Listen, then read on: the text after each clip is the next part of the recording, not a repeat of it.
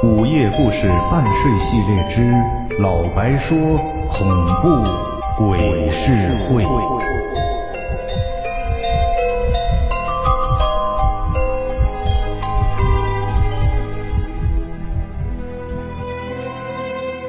一直到了凌晨，我回到店铺了，怎么都睡不着，我就索性啊，开开店铺门就泡了壶茶。这时候晚上环境特别的安静，能听清楚外面有脚步声和自行车声。我就想要不躺椅子上眯一会儿。这时候呢，一个匆忙的脚步声就跑进了店铺。我抬头一看，是那个土特产掌柜的。我就问他：“你这怎么了？什么事着急忙慌的？”他就坐下来了，给自己倒了一杯茶，就一口喝进去了。一直等到他的这个气儿喘的匀乎了些，他才说：“哎呀，你别提了，那我儿子这一晚发烧都没停过呀，那吃了药就不烧，这药劲儿一过又烧起来，嘴里还说什么。”我不来了，我不来了，我不跟你走。您说说，他说这话正常吗？我怎么感觉好像这孩子冲着什么东西了呀？我本来就不太喜欢他们家那熊孩子，我就说呀：“哎呀，那那小孩那反复发烧，那不是很正常吗？那就是一个过程而已。”这掌柜的又说：“那他们说这……”白天去路边那个宅子玩了，还说是你看见把他们赶回来的。听说呀，那宅子好像不干净。你说，他会不会在那宅子里撞上了什么不干净的东西呀？我就打着哈欠。呃，有可能这小孩阳气弱，撞上或者看见什么也正常。于是呢，这掌柜的呀。就从这包里就掏出了一叠钱，就放桌上了。他这意思什么呢？你能不能去帮我看看去？我也没动，我就说呀，哎，快天亮了，这得等晚上。这钱你先拿回去吧，我晚上去看看。睡了一上午，等到了下午我才下楼。我看见呀，那掌柜的和我师傅坐着聊天呢。我当然知道啊。这掌柜的呀，现在一定非常着急，但是现在这大白天也没什么办法。这许师傅拎着酱牛肉来了，我接过来拿着就开吃啊。这掌柜的连忙说：“嗯，小师傅，你喜欢吃酱牛肉啊？我改天让你嫂子煮点给你拿些过来。”我就嗯嗯的应付了几声，转身我又对许师傅说。嗯，今天这牛肉有点咸了。这许师傅心领神会呀，就说：“咸了，那就多喝水呗。”我其实这是告诉那掌柜的呀，你这是咸吃萝卜淡操心呢。眼看着这天色就渐渐的暗下来了，这掌柜的这时候有点坐不住了，就在这大厅里呀走来走去的。终于到了晚上了，我和许师傅又再次来到了那座宅子。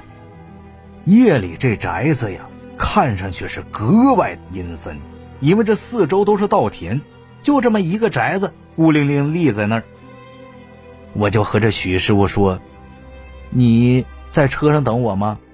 这许师傅这头摇得跟拨浪鼓似的。于是呢，我们两个人就这么一点一点的靠近。这走了一半时候呢，我就在地上啊抓了一把泥，搓成了一个泥丸子，就直接塞进了许师傅嘴里。可能有的人还奇怪呢，说你怎么喂许师傅吃泥巴呀？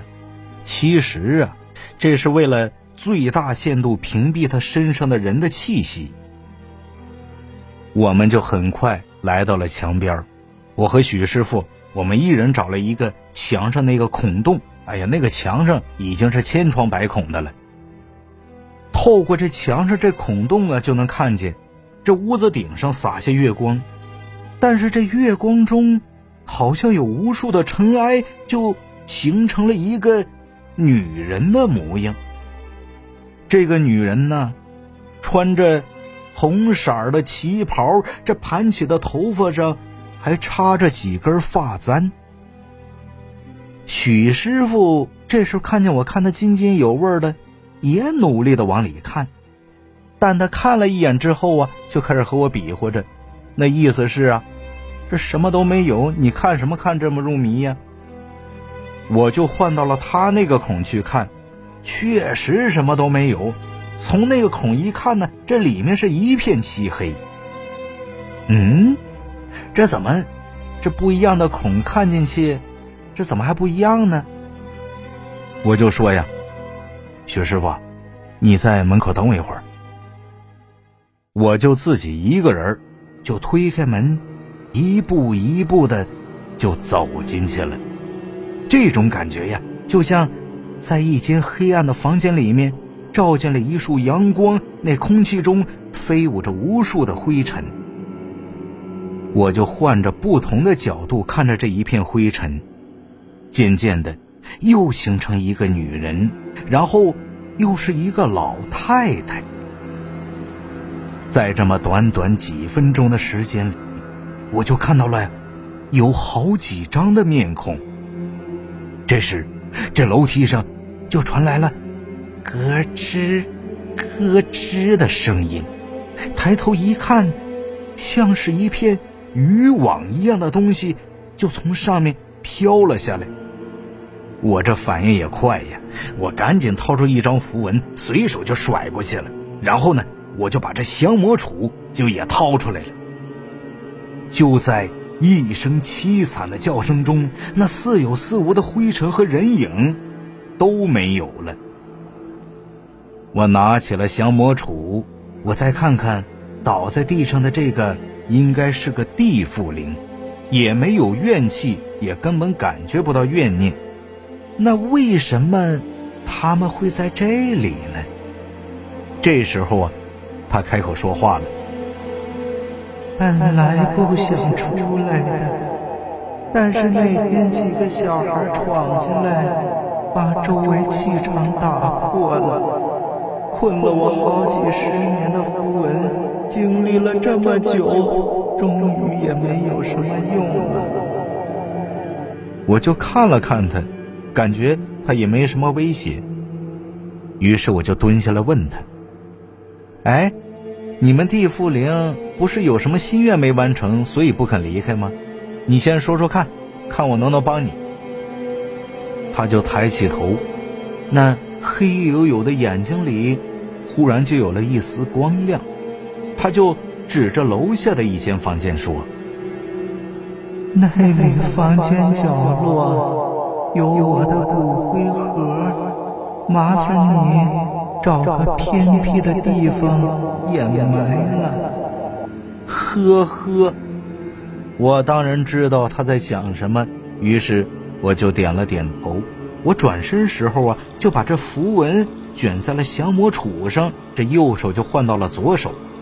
我一个转身就横劈过去了，那木头扶手我都打断了好几根。他奄奄一息的，就用手指着我，然后啊，我就看着他的身体，就犹如被点燃的纸一样，一点一点的被烧成了灰烬。我来到了房间角落，砸开地板，果然有个黑色坛子，我就把这坛子抱出来了，一直抱到大门口。许师傅这人心可真大呀，人家靠墙睡着了。我就拍了拍他，哎哎，起来了。他擦了擦口水，就说：“哎，您拉我一把，腿麻了。”第二天，这土特产掌柜的带小孩来店铺了，我就拿出坛子里一点点灰，还有啊，用这个符文一起泡水，让这小孩喝下去。然后呢，我又打电话让许师傅来。许师傅等了一会儿。感觉让他来，纯粹就是来看戏来了。刚想离开，被我一把拉住了。你喉咙有痰吗？